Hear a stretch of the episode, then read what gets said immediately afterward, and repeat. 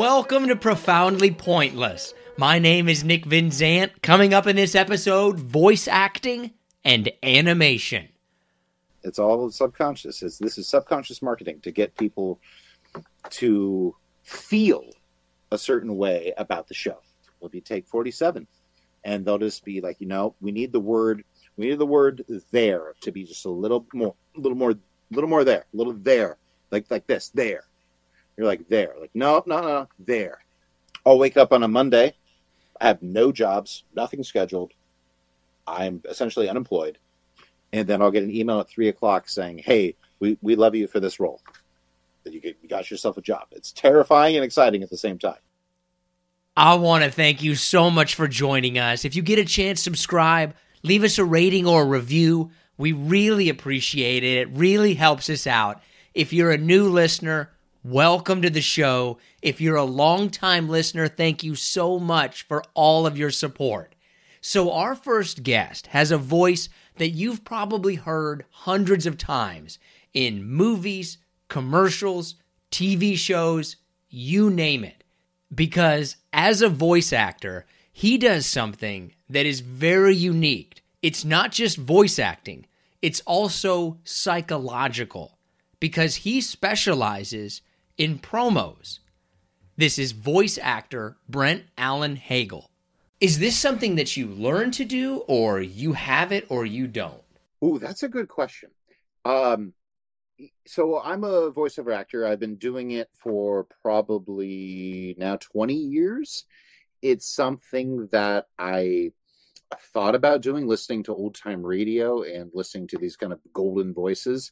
Um, the era of the golden voice has kind of gone away to more conversational voices. So I would say this is the time where a lot of people are jumping into it because they're not looking so much for a golden voice. They're just looking for real people. Uh, the hardest part is figuring out how to turn it into a career because there's guys that have been doing it for 20, 30 years. Why would they ever hire someone, some kid who's 19 who says, I want to do voice acting?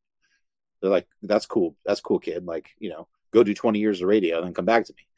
because there's these veterans that you know i'm you are direct once you want to get into voice acting all of a sudden you are directly competing against people who've been doing it for 20 years. Yeah that and that is not an i would imagine that is not an easy thing to break into.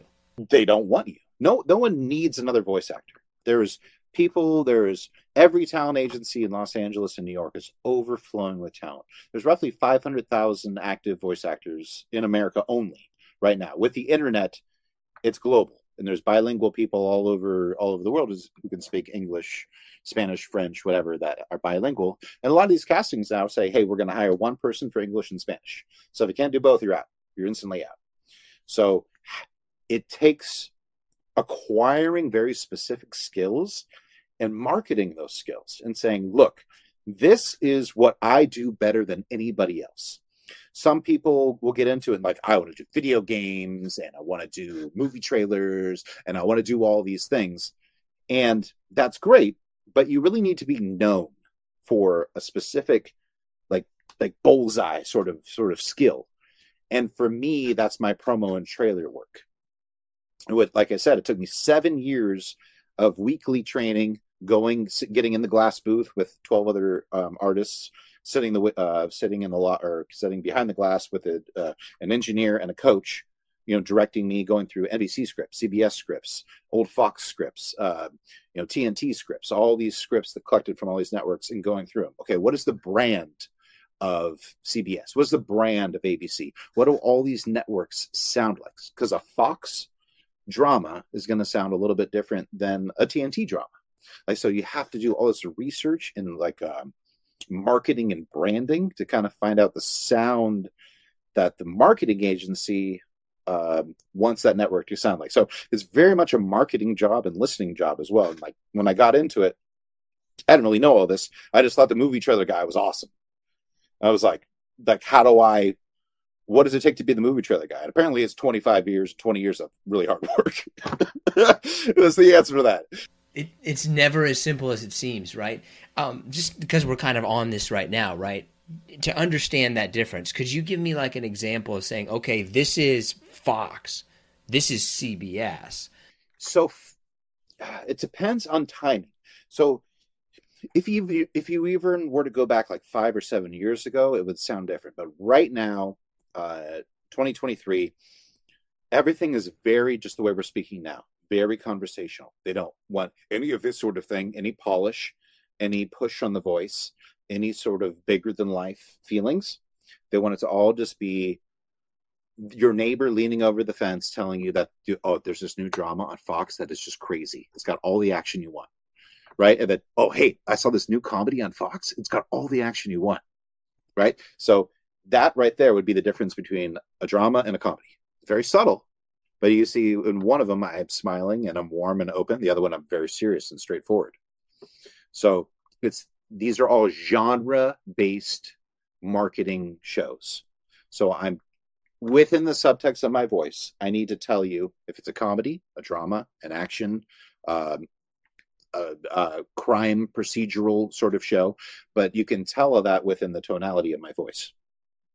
ABC um, tends to be a little, a little nostalgic. They still are a little bit warmer in their deliveries uh, kind of a little bit more polished, a little more game show, a little more smile, a little this guy, you know, hey. Uh, whereas Fox is just super real, you know, super grounded as far as they can get maybe voice actors that are, mm, you know, four or five years in their training. And, and they can coach them through and, and get solid reads out of them. Whereas ABC um, tends to go for more veteran voices. Um, that just kind of depends on the executives in charge of, of, of what they're after. But if you get into this business, all of a sudden you will start opening your consciousness and being aware of what you're hearing. Because most of the time, most most the average American is not listening to a voice and being like, "Oh, I compare this voice with with FX Network." That's just not something you think about. It's just this voice that's coming at you through TV or radio, and you accept it for what it is, and you move on with your life. But for me and people that do my work, we're like, oh man, I read for that and I didn't get it. Who got it? Oh man, he sounds great or she sounds great. You know, oh, that's what I should have done. That's what they were going for. So every time we strike out, we learn what we should have done and what that network is going for. Do you know what they're going for ahead of time, or is no. it just kind of you're just like I'm gonna this is what I think and hope for the best? Most of the time, they don't even know. They just send out a, a script and they say, "Hey, we're looking for auditions for uh, American Horror Story four, and well, that's kind of obvious because it's a uh, you know it's a, a horror franchise, so it's going to be a little creepy. But you know, if it's just a, a, random, say, let's say a random drama, and they just throw out a script for a random drama, most of the time it'll just be like a line, "Hey, this is a drama for FX." They're not. They won't. You know, they won't tell you like the exact tonality or male or female or anything, and then they'll throw it to all the talent agencies in uh, New York and LA um, and we all read for it and then they don't really know until they listen back to it. Um, the editors producers room producers executives and they say that's our voice. Because they'll take it they'll throw it into their rough cut their rough every voice voice acting comes at the very end. The voiceover announcer is the last piece of the puzzle the video is there the music is there the sound design is there everything is already made. And then they drop in that voiceover announcer at the very end. And the it's simple simply as does this voice make our our piece better? Does it does it give it that wow and that pop to attract audiences? And so they may they may listen to mm, they're pretty specific when it comes to the work i do. They'll probably narrow it down the agents and managers will will kind of call uh, the auditions to maybe top five from each agency Whereas the commercial world, they'll probably be submitting a hundred from each agency, and then they sit there and they and they go through them and listen to them. Maybe they'll drop ten into their finished piece and submit them to the VP of marketing, and they'll say, choose from these ten. We have a favorite, which is you know A, B, C, and D, and then but the, ultimately it's a very high level decision when it comes to choosing voiceover for a television show or a movie it is ultimately a senior vice president or executive vice president of marketing that's making that call. Is this the kind of thing, though? Like, do people notice? Would I notice, right? Like, I'm to watch first show for whatever reason that comes to my mind is Reno 911. Perfect. I have no I have no idea why it's Reno 911. Yeah, right. but good. like it's a good example. I'm gonna watch Reno 911 because you voiced it and not because somebody else voiced it. Like, does it have that level even on a kind of a subconscious thing? You nailed it. That's the word right there. It's all subconscious. It's this is subconscious marketing to get people to feel a certain way about the show. Uh, the tonality of the in the subtext of the voices makes people feel a certain way. So they need to find somebody who, even if it's a straight voice, like Reno 911, you know, only on Comedy Central. Even that, it's it's a male, growly, weighted voice, but in that little wink on on Comedy Central, I gave you a little bit of a it's comedy. You know, I gave you a little lift, as opposed to Reno 911, only on Comedy Central. Like a deadpan could also work because people know it's a comedy. Uh, but you wouldn't want to you know, a romance voice or something like that wouldn't work. You know, and Reno 911 is so so applicable that you can do a lot of stuff with it and still convey uh, goofy action scripted comedy. Um, but yes, you know, in each each intellectual property, each piece has probably like you know a range you could play with with how you deliver it. But yeah, that and you may they may pick somebody who has done a lot of comedies in the past based on their record and bring them into Reno 911 because in this in the um, subconscious of America, they know that sound relates to funny. You're right, right? Like I can tell a lot about a show or a movie or whatever, like by the music. And then yes, the voice perfect. at the end tells you like, oh, that's what it's about. Yesterday I worked for Sega.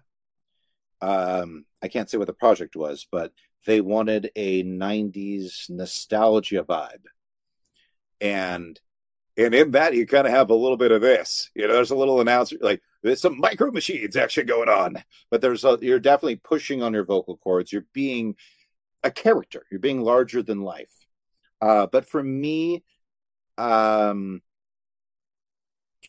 i would say i do discovery channel i do DL, tlc for for discovery i drop it down here and i give it more um, more weight, make it deeper and more kind of aggressive and punchy.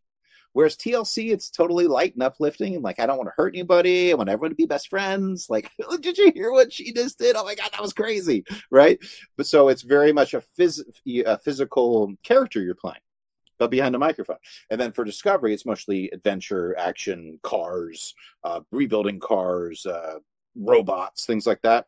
So I just add the uh, gold gold mining, uh, just the aggression of kind of being out there and getting dirty, um, and relating to to our target demographic, our target audience. Kin Dig Customs only on Discovery. Like that wouldn't have the same impact as Kin Dig Customs only on Discovery. You know, it's just you have to sell your audience and, and bring them into it's world building, right? Bring them into the world of the show. Um, so each job, you kind of look at the brief and see what is this? What are we making? What and who watches this? Who cares about this? Who is the number one fan? And uh, a piece of advice from the um, late movie trailer uh, god Don LaFontaine said every piece of content or every show and every movie is somebody's favorite movie. So do that. Your job as the voice actor is to do that piece of content justice and invite that number one fan into that world. And I think if I can give any voice actor a piece of advice, that is what I've taken, and I I hold that true in every session. That this is someone's like favorite thing. Okay, so kind of in, in, in the business aspect of it, necessarily, right? You've got to do how many of these a year? Hundreds or thousands, yeah. You've got to do that many to kind of make it financially viable. Well, I would say probably about 0.01% of voice actors work in movie trailers. So there's probably 500,000 voice actors in America right now. It's probably 30 people who work in trailer. And probably of those 10 get a majority of the work. And then when it comes to promo, which is being the voice, which is a trailer for a TV show, right? A promo, a promo is a trailer for a TV show there's so many more networks, sports networks, uh, cable networks. There's Tubi, there's Freevee, there's all these things that there's probably, but even that's probably 0.1 percent of voice actors work in promo. It's a very kind of exclusive club because it takes the understanding of branding and marketing and it also you, we have to work in real time to audio beds. So we're not recording things and shipping it off.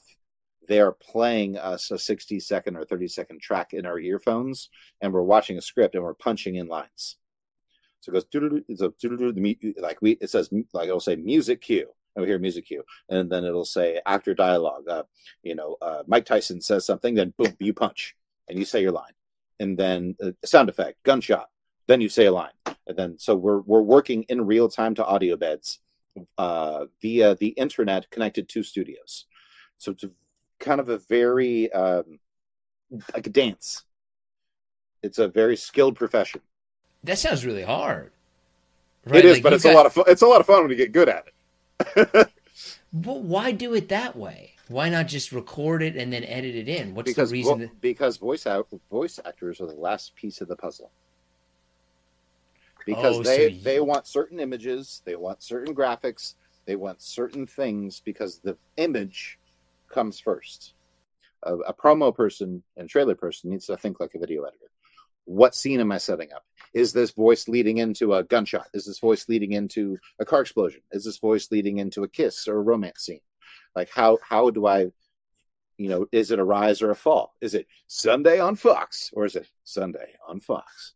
You know, how how are we playing this? So that's a conversation that you can have with the producer in real time. Okay, what what is the scene? What are we doing? Uh, it's very much acting, right? So there's, but the world of voice acting, because I'm going to speak to the general audience who's maybe interested in this, is massive. You could be someone who is the voice of Nike and have a whole career. You could be the guy who just does the horror movie trailers. It's you know says rated R and have a whole career, or you could be the lead character in Activision video games, or even just a background actor in act in World of Warcraft uh, games and have a career. It really depends on what do you imagine for yourself what makes you the happiest within this world some people do audiobooks and they play 15 characters and within this audiobook, they have to have a narrator voice, a goblin voice, um, the female lead voice, like all these different voices. And and you have to record for a month every day and remember all these characters and do all these things. So I give a lot of credit to the audiobook people and the audible people because that is a marathon. So it really depends on personality traits and, and desires as to what you want to do within this realm um, of voice acting. But if you really want it. I'm no one special. Like I'm just I have no I had no leads. I had no parents in the business. I didn't have any sort of connections. I just wanted it really bad. And over time, I met the people, I took the workshops, I paid for the classes, I bought the gear, and eventually I got there. That's good advice. Okay. here, here, I just ask it super directly. How much money do you make? well, uh, but yeah, a comfortable six figures. Okay, that's good. That's good money, right? It's a, it's Not a, crazy. It's good. Yes, I don't make over a million a year yet, but there's a handful that do do a solid seven, multiple seven figures a year. Now, is that dependent on like what you're doing? Like, if you're the movie trailer, that's going to be the biggest one or can you kind of like what's generally if you were going to do this solely for making money is what's the avenue that somebody would say like oh you should do this kind of voice acting depends on how you want to get your money. If you want to be a video game voice actor and make a lot of money you'll have to go to comic cons and do signings. If you want to be a voice actor that is known as a voice actor and tour all the comic cons and go to all the conventions you'll make your money mostly off of those in-person meetings and meet and greets uh, because the pay is screen actors guild pay. You will get uh, i think it's like 1200 bucks a day or something. That's your flat rate. But you know if you work 100 days that year you made 100 grand. Plus your signings you'll probably make another 200 grand. So you'll probably, you know, you'll be doing 400, 400 grand a year as a famous voice actor, quote unquote. Or you can get like on a show like Simpsons, who will pay you $100,000 an episode. It all depends on kind of your contracts and who you are and how long you've done it. So there's really no set rule on that. Um, but if you look at Screen Actors Guild rates for trailers, it's about I think eighteen hundred dollars or nineteen hundred dollars per trailer. They'll usually cut maybe five to fifteen trailers per film, so you could be doing um, you know ten to fifty thousand dollars a movie. Some years you may make fifty grand. Some years you may make two hundred and fifty grand. A lot of the questions that I was going to ask you kind of came in as listener submitted questions. So are you ready for some harder listener submitted questions? Let's do it. Is it more is it more about the voice or more about the acting? Acting, hundred percent. Your voice doesn't even matter. It's the way you make people feel with your voice. But what is it about your voice that makes people feel like that? My ability to manipulate people's emotions. Sinister laugh. well, that's what it is. It's acting. It's understanding what this show was about and who would like this show and what voice to use to convince them that this is the best show on television. Then for voice actors, right? Like how come that wouldn't translate into face acting? Or is it because in face acting you don't have to say anything. You can just do like eyebrow lifts and like this sort of you know movements with your face and like oh give them a little like teeth or growl. Like there's all these like close up movements you can do just with face. Because the face is so expressive that um, you could do so much with it. But in voice acting we have to audibly do that. Um, and so even in my session yesterday and i was like let's go through levels of growl. Let's go through levels of scream. Let's go through levels of and me and the producers we just try it. Because you know this we're not recording on tape. We have digital recording. The session could be as long as we want it to be and we just take the good parts. So it really is uh, if you are an artist who is willing i would say the word artist at this point that is willing to come up with things that even the producers and creatives that wrote the piece couldn't think of you will be you will be called back for the next project for sure. Hardest category to kind of nail down, easiest category, and I think they mean like genres. Like is action easier than drama? Hardest genre, easiest genre. Some people I cannot get a horror read out of them. Some people I cannot get a comedy read out of them. It just really depends on their personal uh, upbringing and and ego and personality type to answer that question. But to answer that question, I would say double down on their emotional strengths. If someone is kind of a goofy comedian, um, double down on their ability to convey that through um, comedy promos. If someone is kind of shy and quiet, they may lean more into suspense or mm, kids shows. So it's really having t- meeting with somebody, giving them a stack of ten scripts, and saying, "Read this," and I could tell you exactly where they would what they should be doing in the marketplace. So, for me, the probably the hardest to do. I, I it was easy for me to do uh, comedy and family in the beginning because I'm I'm a lighthearted person. Um, I kind of like to joke and have fun, and so it was probably the hardest for me to do a horror read. But I could do next on next next episode of Friends on ABC. I could pull that out of the hat you know. But if you wanted to do next episode of Friends on ABC, you know that sort of growly darkness takes a while to learn. Um, having said that, there's going to be someone who is the best at each genre. There's the best action voice. There's the best comedy voice. There's the best animation voice. I'm talking about for promos and trailers at this point. There's the best reality TV voice. So there's all these different genres. So if you really like something, do your training, look at it, and say, okay, where can I realistically compete right now to make money today? And then have that as a place to make money and then start expanding into your through your workshops and your training to the other genres. Is your voice insured? It is not. I looked into it. No. Do you feel like it should be? no, I don't. I don't. If if it went out, I would just do something else. Our odd. This is a little bit sarcastic of a question, I think. Sure. but they're getting at something, right? Do you hate celebrity voice actors in the sense that, like, oh, there's this thing and they just cast Paul Rudd, right? Or whatever. Like, do voice actors who specialize in voice acting get annoyed that celebrities sometimes, simply by being celebrities, get some of the parts? The short answer is yes. But when you're speaking to me, I don't care because they're not going to get Paul Rudd to do a movie trailer. That's a good way of looking at it. But most voice most people that tell you they want to do voice acting want to be Bart Simpson or they want to be Rick and Morty. Most people want to be cartoon characters.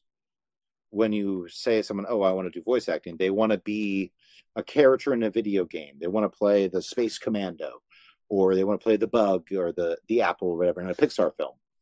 Um, so I could see why they would be upset because they spent, you know, they went to Juilliard and spent eight years in training and they did all this stuff, and then they just give it to Chris Pratt and they make him Mario, even though he's not Italian or anything. Um, so I could see where they'd be agitated with that, especially, you know, they went all this time to get into SAG-AFTRA and do all this training. But at the same time, if they're good enough, they'll get cast for it you know and there's they're making so much content that you really can't focus on those the like something like that. Like you will find a job if you're if i call it winning on the battlefield. If you're good enough and this comes down to skill. When they're casting they will find the, the person that is right for that part and you may not be right for that part but you will find a job it will you will be right for something something that you can't even imagine like I'll wake up on a Monday. I have no jobs, nothing scheduled. I'm essentially unemployed. And then I'll get an email at three o'clock saying, Hey, we, we love you for this role. That you, you got yourself a job. It's terrifying and exciting at the same time. Who do you think is the best voice actor of all time? The best the best voice actor of all time is Frank Welker. Who's uh, a voice of Megatron? Uh, Megatron, Megatron, Yes, Megatron, Scooby Doo, um, all the you know shows from the 80s and 90s he can make the sound of wind. He's that good. Like he is How, he is he is the best voice actor.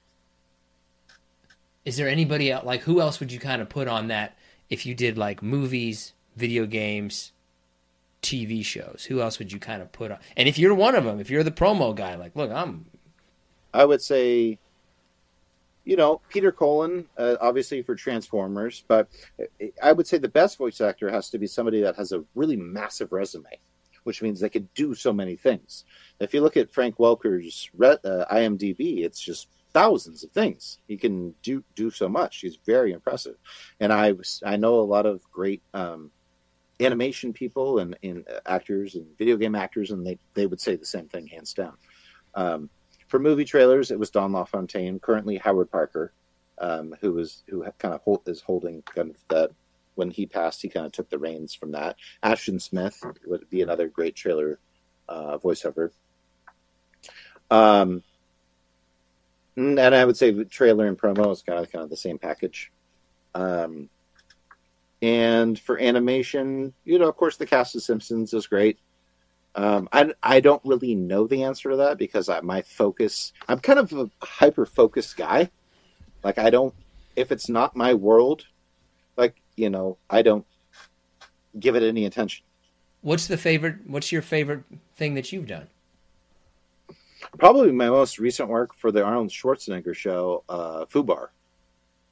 Uh, so I just did the trailer for them for, for Netflix for Fubar which was so much fun because usually I have to be uh, a little bit more grounded, like uh, you know, rated R coming soon. But for this, I got to be like, it's the best show on TV. Like I got to like you know bite into it a little bit, give it some growl and some some action, because uh, they the script called for a '90s throwback trailer, which is like my favorite thing to do.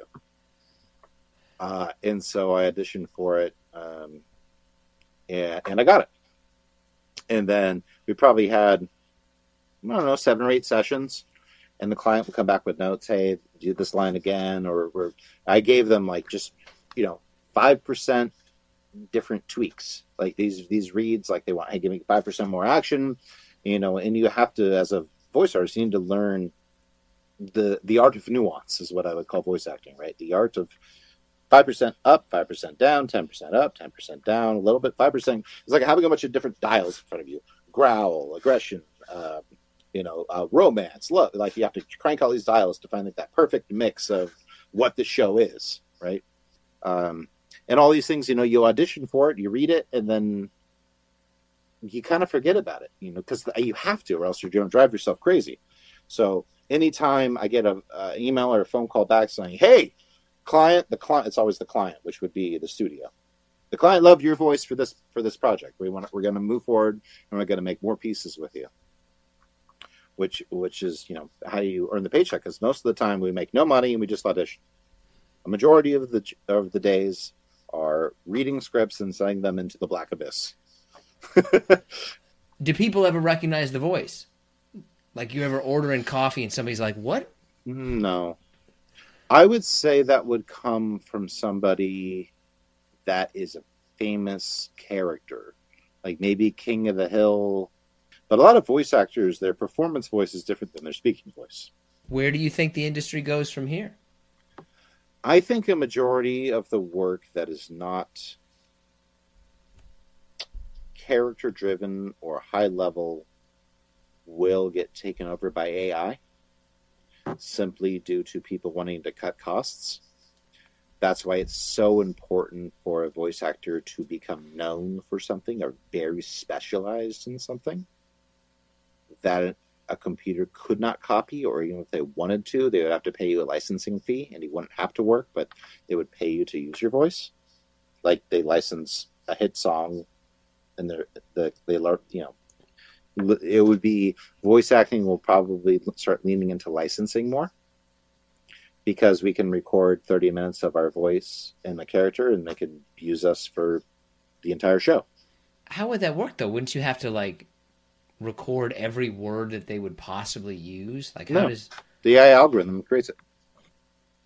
Oh, it can do. Is that how like Siri works? I always wondered if they just had Siri basically record every single possible word in the English language. Those, yeah, those that. AIs are. You know, the technology has gotten so much better than since Siri came around.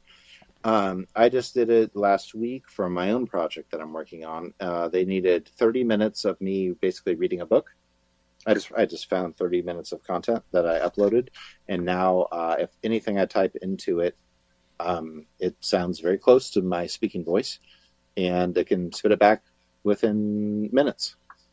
And so now it comes time to, you know, how do you control this and license it? So it's not kind of just thrown out there into the internet uh, highway, which is what the the writers' strike is about right now.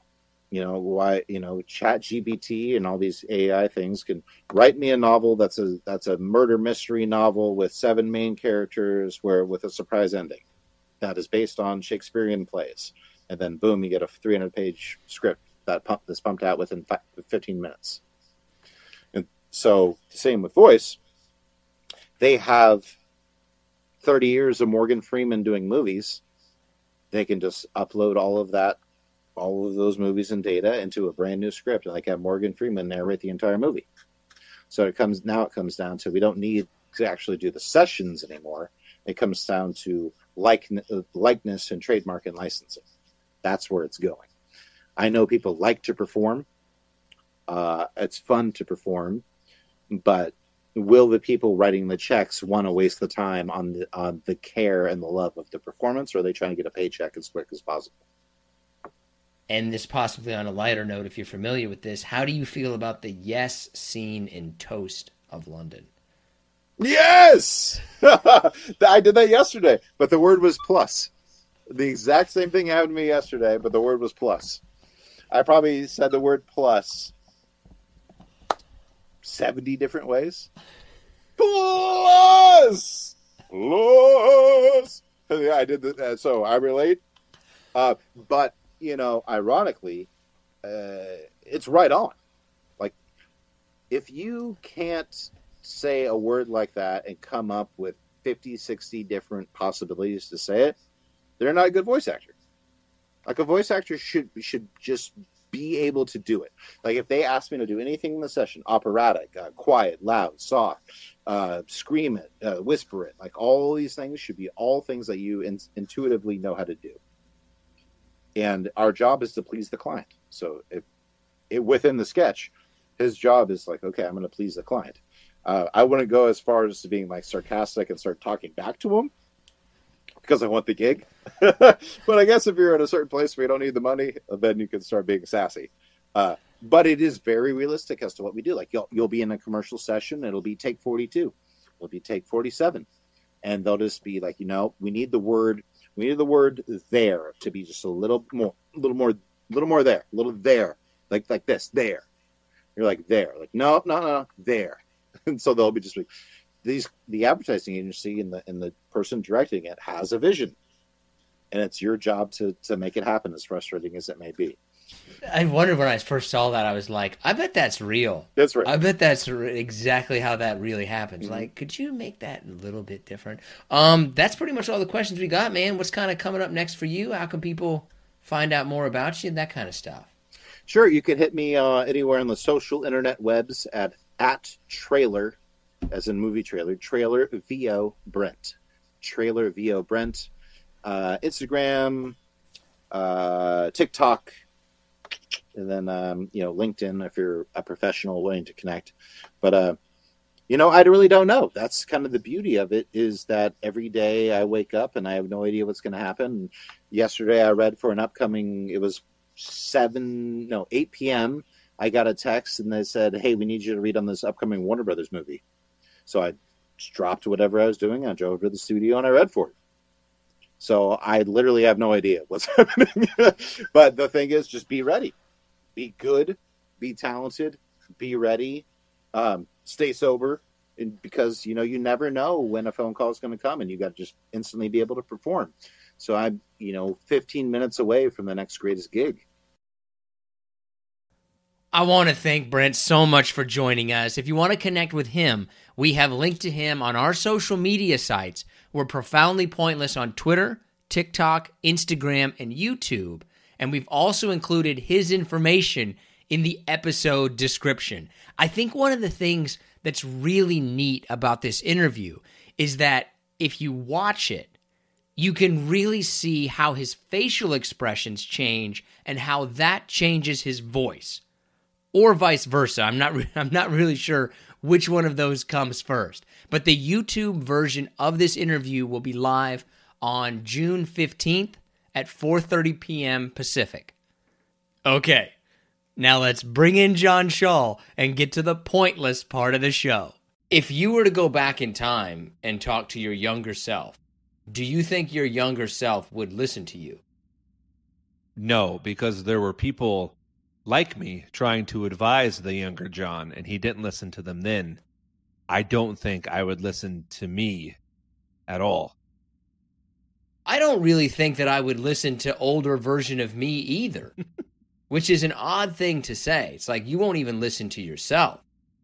You know, I uh, for some reason this question gets brought up a lot. Uh, just in- This very question, people ask you if you'd listen to your younger self. like you know, would you go back? Would you you know would you maybe listen to others? Would you do things differently?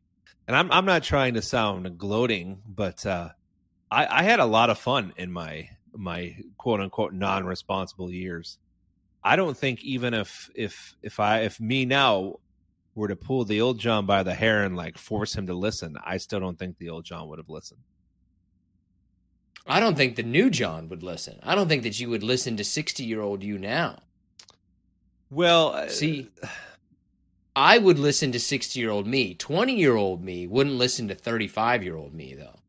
35 year old me would listen to 55 year old me, though. See, I, I- think I would too, though. But oh, but I also think it's just because of, of where you are. Like fifty five year old me, you know, my my kids will be grown. Who knows where I'll be? Who knows if I'll be alive? You know, like fifty five year old you knows knows things. You know what I mean?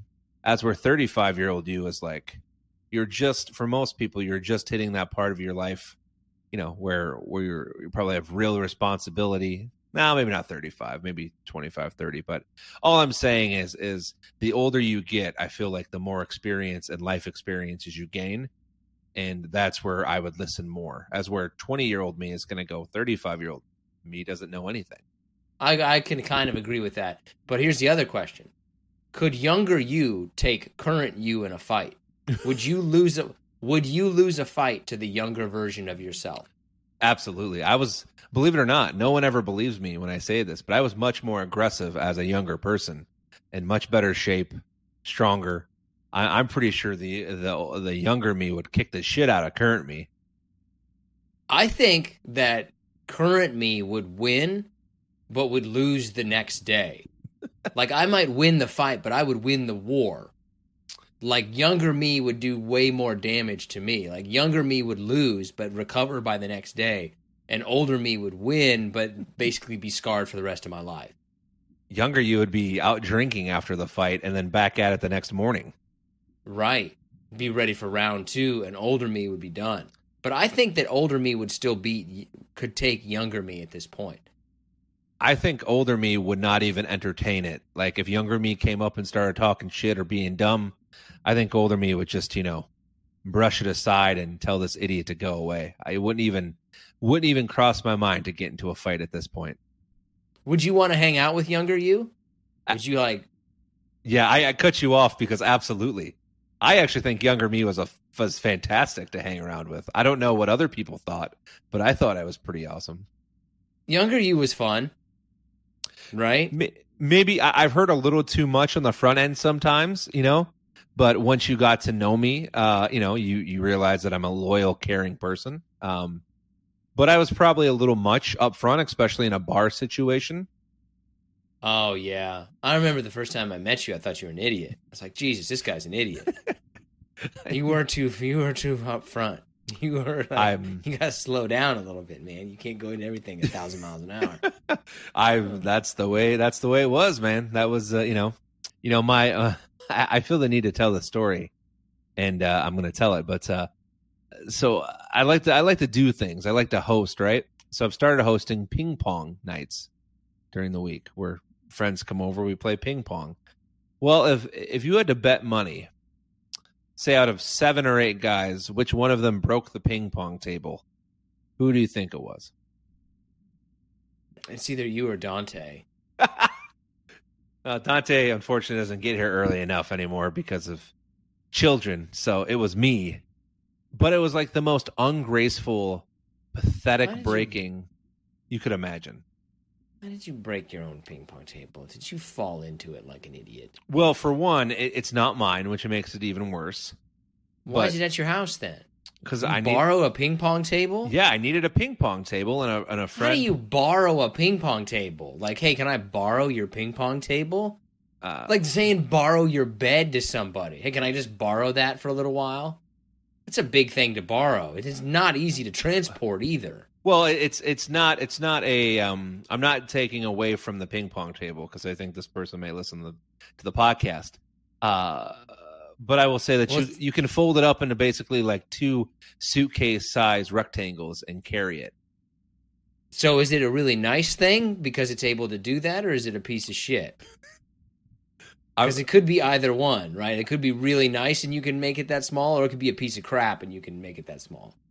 I, I, I will I will just say that it is not top of the line, but also okay, so it's a piece of shit.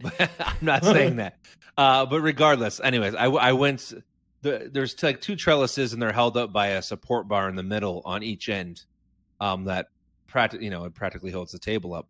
And I went for for a ball and started to lose my balance, and I put my hands on the ping pong table and I broke both support bars by me just putting my hands on the table. Mind you, I'm a big guy, I get it, but like, you know, it, let me just put it this way: when it happened, everyone in the room was like, "What just happened? How did that? How did you break it?"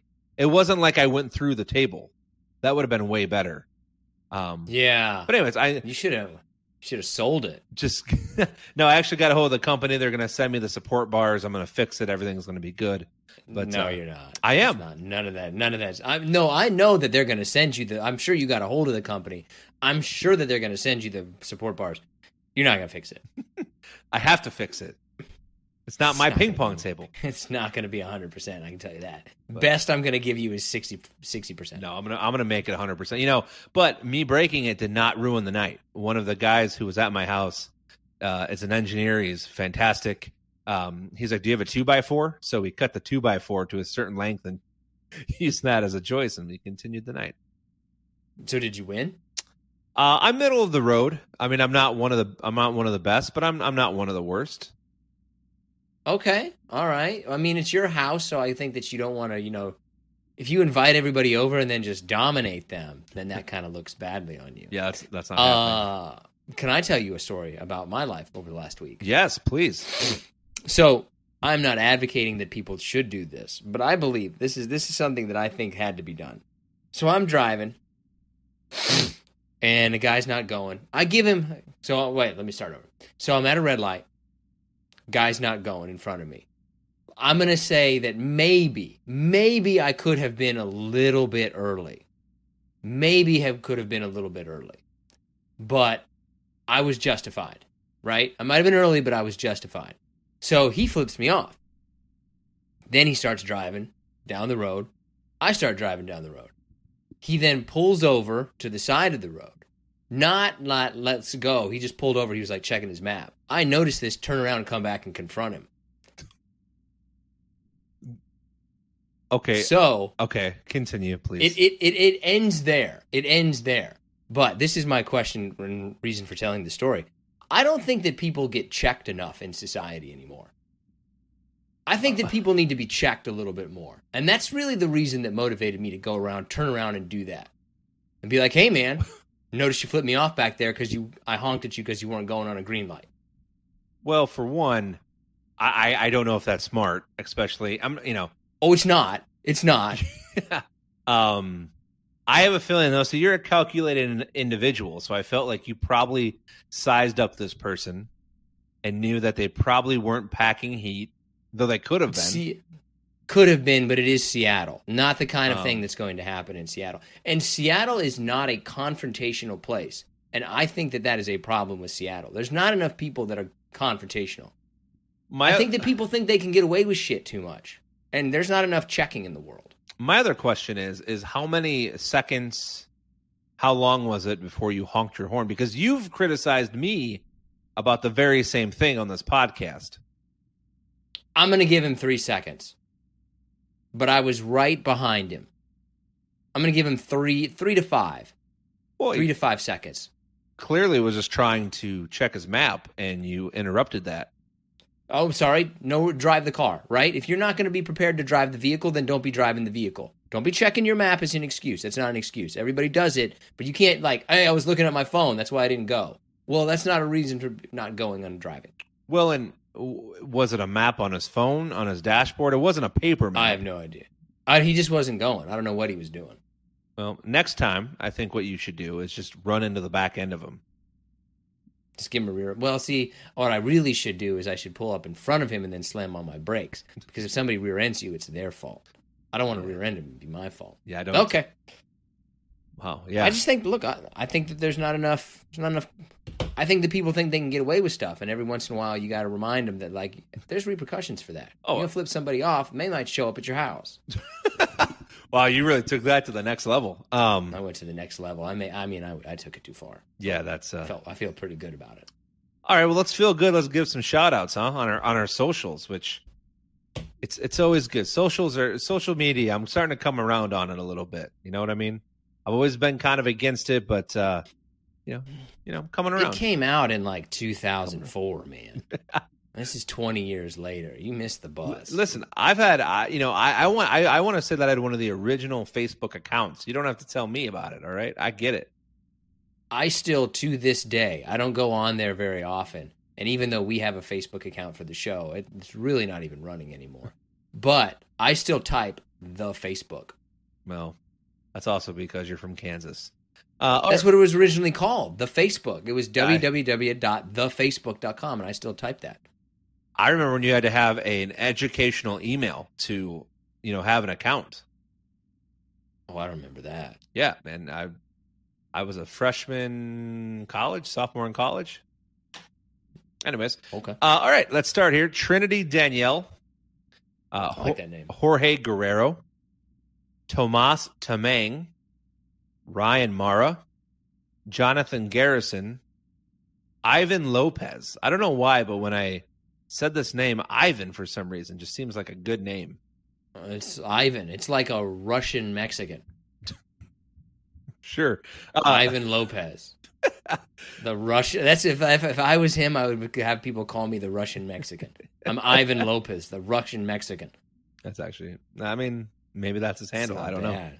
Uh, Jeff Kennard, Evan Braun, Wyatt Novak, and Ty Venturini.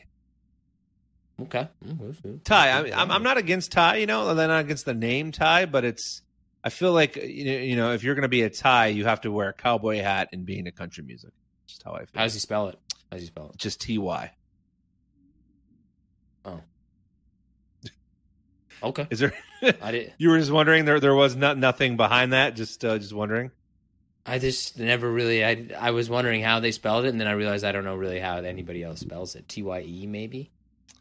I yeah, T Y E T Y T A Y. Anyways, uh let's see. That would be Tay. Tay ta ta tay. Ta ta tay. Uh anyways, um Okay. I had a way too long of a debate about this uh, uh, a couple of days ago. So this is just a question for you. Uh is soft serve ice cream well, I guess it's a two part question. For one, is soft serve ice cream the dominant ice cream? No. Okay, then is it overrated as an ice cream in the ice cream world? No, it's ice cream. And all ice cream is good. But I also don't really look at soft serve ice cream as the same as regular ice cream. I don't look at it as being quite the same thing. It's like an unknown product. Soft serve ice cream is the hot dog of the ice cream world. You're not really sure what it is. Like you kind of know what it is, but you're not really sure what's in there. Huh.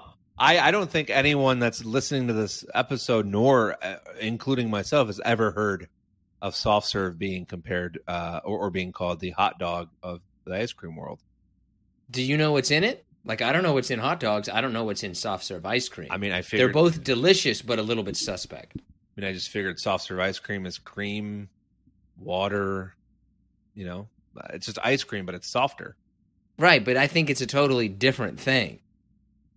So what you're saying is it's it's like processed Why meats. don't you? I, look, it, nobody knows what's in it. I'm going to look this up while you go on to the next question. All right. Well, we'll see if you can keep uh, two and two straight, which you should be able to. But we'll we'll see. I don't need you flipping me off and then confronting me I'm going to come after you. in a vehicle. Uh, which kind of leads me to my second question, and that is: Do you think uh, that w- that you or I, probably you, because you'll probably live longer, uh, will ever see the day where gasoline motors are practically non-existent?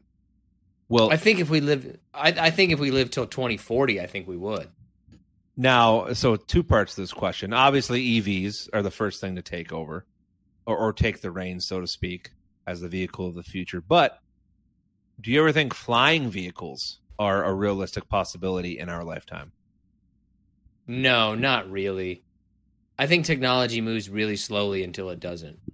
I think that things like it goes really slow. There's this technology that you're going to hear about forever. We actually have our next episode. If anybody's listening to this, our next episode has an artificial intelligence safety expert Ooh. coming on, and he talks about this a lot. Hey- It's like, oh, technology accelerates, and then all of a sudden you're like, what the fuck? Yeah. Haley Joel Osment in the house. Let's go. What? You don't remember the movie AI starring Haley Joel Osment? No, No, well, no, completely forgot about that. like his career. Um, all right. Let's see. Uh, a pretty good showing this week on Twitter for a Twitter poll. This is the one of the higher vote counts we've had in, in the last recent memory. Ooh. Um, uh, by the way, did you ever get the question of what soft serve is? No, I'm looking at it now. And It contains the exact same ingredients as regular ice cream, but comes from a machine that results in a smoother texture. The machine incorporates more air and doesn't allow the ice cream to harden as much. So it's actually exactly the same as ice cream. It's just made differently. So they say. yeah, yeah, don't Trust those motherfuckers. stick those hot dogs in your mouth. Uh, all right, so our choices this week, of course, the one that I think people are trolling us, which is fine because maybe us sounding like complete jackasses uh, is what they want to hear. Um, so here were the choices that didn't win. One, Adam Hadwin. He was a golfer this week, um, or he's a golfer this week. He was a golfer uh, this past weekend at a tournament in Canada. The winner was celebrating, and he went to go celebrate with the winner, and he was tackled by security because they didn't know who he was. Um, That's what security's supposed to do, man. You can't be mad in that situation, right? Uh, yeah, doing my job. Uh, I thought this for sure would win, but this actually only got five percent of the vote, uh, and that was Conor McGregor's uh, Conor McGregor, Conor McGregor knocking out the Miami Heat mascot. Did you see that video? No, but I have my doubts on if that's real or not. I don't even need to see it. well, I, I, can tell you in in terrible description that he fires a right hook at the at the mascot. I mean, it looked it looked rough. The guy goes down, and then if you ever seen the UFC, like when a guy's on the ground and they start punching him in the face with like a backhanded closed fist, he did that yeah. once to the mascot, but like it looked like full speed. And um, anyways, apparently he sent the mascot to the hospital and and everything else. So um, yeah, he's gonna pay for that, but that's probably good publicity for everybody, right? Like, yeah, I don't. Whenever the celebrities get involved in things like this, I don't really believe any of it's true. Not really. Yeah, you you've always said that, like that. You don't think it's you know, you don't buy it, so to speak. It's always staged or something. It. But if yeah, I think that it's always staged. I think the relationships are mostly fake. I think all of that stuff is fake. But You're Conor McGregor, though. I mean, you don't need it, right? I mean, you're a, a, a billionaire. You don't need the publicity. You're just. Can you name a celebrity? And I, I know I'm putting you on the spot here, but uh, somebody who has been in the spotlight for negativity more in the last five years or decade, even than him. I mean, every time it turns around, it seems like Conor McGregor hit a woman. Conor mm-hmm. McGregor punched a guy out at a bar, knocks out a mascot. It's like, get it Always control, doing something. Like, yeah, I that much negativity. Well, I mean Kanye West, right? Yeah, for sure. I would say him. I just probably a little bit different, like less physical violence, more just kind of causing problems. it's just I don't know, man. I just I don't know. Uh, may, maybe it's just because I don't really like him in general. And if you're listening to this, don't come to my house and confront me in your vehicle because I won't get out because uh, I know you'd kick the shit out of me. But uh, I just I'm just done with him, man. Go away. Either fight or go away at this point. Yeah, I think that he was a really big star for a while and then kind of dropped off after people were like, "Okay, we're a little bit sick of this stick." Yeah, it's whatever. I don't know anything about it. Good, good for him. Good for the mascot. I'm sure he's going to get a nice paycheck off of it. yeah, something, right? Everybody's uh, win-win. So what won? Um, and of course, I, I've I don't I've never heard of these two people uh, but it was trending, and I was like, "Oh, this who knows? We'll learn something." So, uh, DonBelle won. D O N B E L L E. Have you ever heard of that before? No. Is it well, a person, thing, place, or location? It's uh persons, and apparently it is the uh, combination of Donny Pan Panali Panalinan and Belle Mariano. They are uh, a man and woman um, they're Filipino, and apparently they are just huge over in Asia. Uh, they've been in a couple okay. of movies together. They released some songs. Um, the reason why they were trending this past weekend into this week is, you know, they're releasing like they, they were they're gonna they're releasing another song and they're doing a TV show. But uh, for those of you who don't give a shit about this, we'll move on in a second. But I found it interesting. Uh, one of their songs was called Bubblies, so all of their fans refer to themselves as Bubblies. DonBelle's Bubblies. That's the name of the fan group. I mean, it's better than some of them. There's some pretty bad fan group names out there, right? Well, I got to tell you, uh, just going back, so Taylor Swift was in Detroit this past weekend. Okay, and go to the concert, Swifty. No, I did not. I'm not saying I, I don't dislike her music. I think she's a great role model. I think she's done wonderful things uh, you know, in her life, whatever. Um, however, I mean, people waiting out like Thursday, they opened up the merchandise uh, booths outside of the arena, and there was people outside at 4 a.m. waiting to get a fifty dollar T-shirt To me, that seems a little much. Yeah, I've never. I don't think that I would wait in line for anything. I don't. I don't really don't. Not not like for tickets to get. I would wait in line, but I wouldn't get up early to go to anything like that unless it was like one of my kids' dreams. Yeah, Then I would do it. Otherwise, like, nah. I just you know But listen. see, I think those are people who are buying them and then selling them to somebody else. I think that's a profit for profit thing. They're not there because they really care. I think they're buying those and then they sell them to other people later. I, I don't know. I mean, some you know, obviously for those of you who are first time listeners, I work in the news business, and some of the people we talk to, I mean, they came from all around the world. I don't know why they picked Detroit, and I, I mean, I don't believe they would have lied to our reporter. Um, but like one one couple was from the Dominican, another couple was from Croatia. They just couldn't get tickets to any other show, but they could get tickets to the Detroit show though, so they came to see Taylor Swift, and it's like, I just, I, I, good for her, I guess, but it's it just seems absurd to me. You've never gone to another state or city for a concert?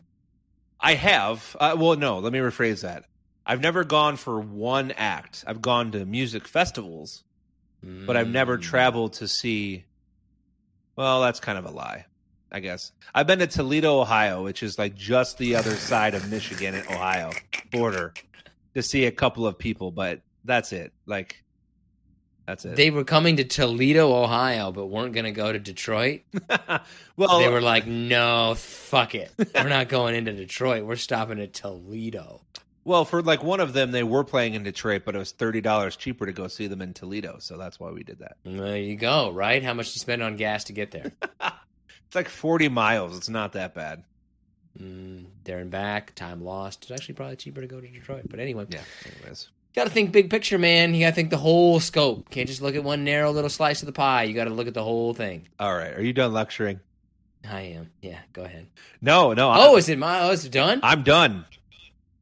Okay, so our top five is top five animated TV shows. What's your number five? First off, I realize that I'm going to piss off a lot of people with, with with my list. Maybe you It's a too. competitive list. It's a competitive list. As long as you don't say anything ridiculous, there's a lot of things that you can put in there. I think there's a clear number one though.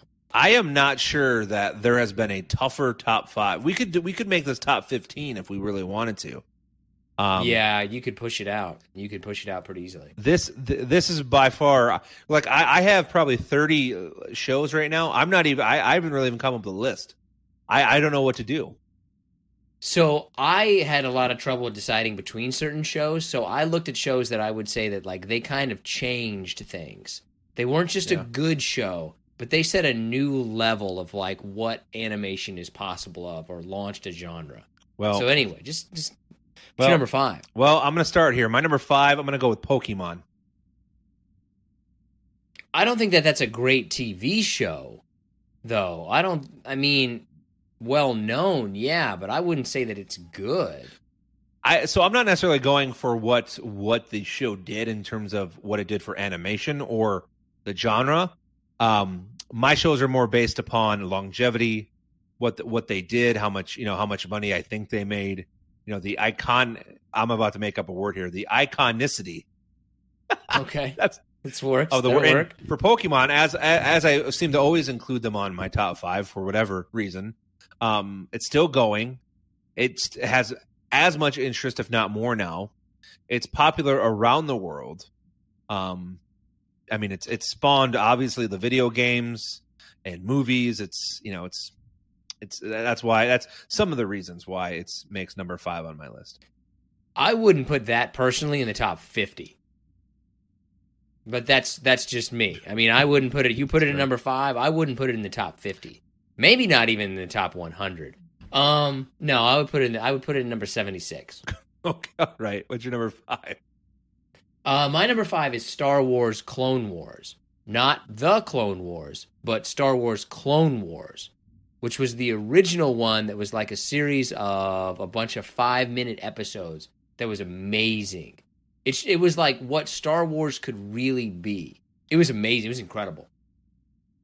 I'm I'm not I'm not going against what you're saying. Um, but in terms, You've never seen it, have you? I've never seen it. No, Eh, but in terms, to me, I mean, how popular was it? It's that's a that seems like a niche thing to me. No, it was incredible. It was one of those things that it was an appointment television. Like you waited and watched to see when that episode was coming out. It was I think it was came out in 2003 or something like that. It was like, "Whoa." And you can go back there and still watch it and you're still like, "Whoa, that's pretty good." It really showcased what Star Wars could be. Okay. I mean, I know a lot of the characters that came out of that show now are, you know, they were featured in the movies, but they didn't have big roles, right? And now they're kind of branching out and getting roles through other media. It introduced General Grievous, and when they introduced General Grievous, you were like, "Holy crap!" It was it was it was well done. It was good. It was good. All right, my number four, uh, I'm going to go with Family Guy. All right. Once again, Okay. not not gonna Well- not gonna break any kind of animatronic animated uh, records in terms of what they do, but you know it's it, like probably my my four my top four. Um, they've survived, they've adapted, and they're as popular now as they were 20 years ago or 10 years ago. I don't have Family Guy on the list only because I think there's another show that's similar to it that is way more influential. Um, my number four is Avatar: The Last Airbender. So I I had never seen it. Uh, however, I did collect the cards from the show, which made no sense. Um, I have it on my honorable mention just because I know how influential it was, but I, I couldn't tell you exactly. I mean, what's about a bald headed kid and It's about the Avatar. He's the last Airbender. he goes and he things? say he has to save the he has to save the world from the Fire Nation. It actually probably has one of the most heartfelt messages of any animated show that I've seen. I still think about Uncle Iroh. Uncle Iroh was a fan. Uncle Iroh was Bandit Heeler before Bandit Heeler. I'm sorry. Did you say Uncle Eye Uncle Iroh, Oh, General Iroh, the Dragon of the West. got it. He's a great role model. I, I have absolutely no idea what you're referring to, but um, Right. So my number three, I have two at my number three. They are both kids TV shows, but I felt like the list had to have kids TV shows on it just because it needs it. So my number three is a combination of the Bugs Bunny show, like Looney Tunes from the early '90s, and Coco Melon. I've never actually seen Coco Melon. I hope to never ever see Coco Melon. So uh, it's obviously a newer show, right? So all of us, thirty year olds, forty year olds, twenty years old, have kids, know what it is. Uh, which you should know what it is, but it's fine. Um, but if you look every year, at least the last five years, I'm going to say that Coco Melon has dominated the downloads. Like it's usually the Oh yeah. top, it's usually in the top five shows on Netflix. Um, you know, it's obviously on ABC. It's it's that. And Looney Tunes. I mean, it's just Looney Tunes is so influential. I mean, how many characters have spawned from it? You know, it's you know, it, it's Looney Tunes for us was like um like today's Coco Melon. I feel. Hmm. I can see that. So my number three, my number three, I was originally going to do a tie between Rick and Morty and Adventure Time, but instead I'm going to do a tie between Batman the Animated Series and X Men. 90s era cartoons that were like, whoa, those were good. So I, I have I have both of those on my honorable mention just because I felt like you can't put one on with like what you did. Like I couldn't put one on without the other, but I wasn't I wasn't going to put both of them on, you know, filling up a spot. But there, I mean, that's I mean, once again, look, look what they've turned, look what they were before, and look what they've continued to do in in terms of just keep that those franchises going. They really launched it. I remember Batman the Animated Series. That was like you came home and you watched that. Yeah, I and mean, then on Saturdays you watched X Men. so good. Uh, all right, so uh, my number two. Who's was your favorite? Who, who was? I'm, I want to see if you're a poser or not. What's- who was your favorite mutant? Who was your favorite mutant? Um, I mean, I, I was always the uh, the big blue guy. Um, he plays played by Kelsey Grammer in the movies. Beast, I think, Okay. Beast. How do you not know which one Beast is? That's the one that you should be able to like. Oh, I know which one that one is. What? I He's know. the giant blue one. I know He's, like, Cyclops. I know. I know uh, Professor. I think I feel like Professor X is the most notable X Men, either that or Cyclops. or Cyclops, yeah, or Storm. Because Halle Berry, what's up? Halle Berry. Yeah, Probably Professor X is the most. Well, Wolverine is the most recognizable X Men. Ugh. I mean, I, maybe I don't. I still think uh, maybe that should be a top five. You really want to piss off some of our fan base? We should No, do. it has to be Wolverine. I mean, there's only one that they made a bunch of movies out of. It's I don't- Wolverine. Okay. Hugh Jackman never liked you. You know, Wolverine is actually supposed to be like five foot three. Supposed to be a little dinky tiny guy.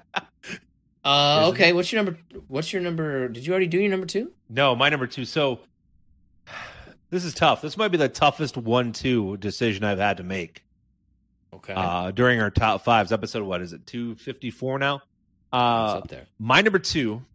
I'm gonna go with the Simpsons. You're gonna. I know. Okay, I know. that's. Uh, okay, I think I know what your number one is. That's not correct. If that's what you, I'm thinking your number one is. My number two is SpongeBob SquarePants. That's huge show. I don't. I mean, it's a good show. It is a good show, but it's massive. That's still going on. That's still got cultural relevance. I mean, I I, I, I considered putting that or Scooby Doo on my top five, uh, but obviously I went with the other two kid shows instead. But yeah, I mean, the thing with the SpongeBob to me is it's fine, and obviously it's it's st- withstood the test of time, but it's there- it's just annoying to me. Patrick's annoying. SpongeBob's kind of annoying. Just never get into it. Yeah, I mean, I think they're kind of all supposed to be like that a little bit. I think that's the whole point. Uh, yeah. Okay, so I'm gonna guess. What's your no? Just go ahead and tell me. Right? Well, I, number- we probably have the same number number one? one, I would think. No, not at all. Uh, so my number one is South Park. My number one is Simpsons. I think I could agree with you that South Park has been better for longer, or at least maintained the same level of goodness. But I think The Simpsons is The Simpsons. You don't even have the South Park on your top five? No, Oof. I, I don't even know what network it's on. Like South Park is a good show, but I've I haven't watched this. South Park is an episode that everybody maybe knows of, but very a much smaller proportion have ever actually watched an episode. See, I, I disagree with you. I think I, uh, you know, uh, well, I don't know if I did. Yeah. Comparing it to The Simpsons, I, I feel like they're, like I said, I feel like they're neck and neck. Yes, The Simpsons kind of broke the mold and prove that you could be an animated TV feature show for 30 years. Uh, but South Park, you know, pushes the envelope every season. And the fact that, you know, uh, the the fact that they've literally have taken four kids characters and have turned them into global icons is insanity to me. I think that South Park is the more popular show now and is probably the better show now, but it's just not The Simpsons. Simpsons is the original. Without them, there is no South Park. Right. I I that's the thing. I, I don't disagree with you. I just person I guess I'll say perf- personal preference. I'll put South Park uh, above The Simpsons. Okay, a study of TV ratings has found that South Park's most recent seasons average out at 0.65 million viewers per episode. So I guess that's 650,000 people. I'm going to look up The Simpsons while you go through what your um, Oof. honorable There's- mention there's is. plenty, There's probably so- a ton. Get ready. Uh, all right. Uh, let's see. So we'll start King of the Hill, uh, the Batman anima- animated series, uh, Ren and Stimpy, Mm, X Men, uh, Scooby Doo, Rugrats, SpongeBob, Daria, Aqua Teen Hunger Force, The Tick, uh, Naruto, uh, it's Naruto. Naruto. same thing, uh, The Jetsons, Ducktales, Paw Patrol, BoJack Horseman, which is a fantastic show. Rel- you know, if you haven't seen it, check it out. Uh, Beavis and Butthead, Doug, and Bluey. Mm. Bluey to me is one of the best new shows, but it's not old enough yet to be on an honorable mention for myself personally. Simpsons draws an average of 1.95 million viewers, so about 2 million viewers. So it's essentially three times bigger than South Park. Now, some of that is probably because it's on broadcast Absolutely, as I opposed to cable, but South still, Park I mean, is on Simpsons ca- still is a much bigger show. I, I'm not debating. I'm not debating which show is bigger. I mean, I uh, I, I think The Simpsons is, is pr- probably more of a viewership, but however, right, it's on broadcast, it's not on cable, and the characters, I would argue to say, are just as iconic as The Simpsons. You can name me all four boys, and most people can name me all four boys. I feel like you're going to struggle on the five Simpson uh, members of the, you know, at least two of them. What? No, Homer, Marge, Lisa, Bart, and Maggie. Okay, I mean, mean, South Park is, I you can name. I think that if you got most people, they can name more Simpsons. Well, I don't know, maybe not now. No, I most don't- people our age could probably name more Simpsons characters than South Park characters. I don't think so, man. I think I think Maggie and Lisa are going to throw you for a loop, as where Kyle, Kenny, Stan, and Cartman are pretty pretty easy to remember.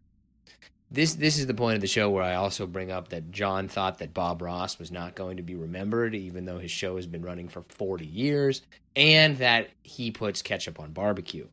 I never said that, you know, that I, I put ketchup on barbecue, but it is a good added substitute if you're if you're looking for anything and you're out of everything. So I don't recommend it, but it is there in case of emergencies.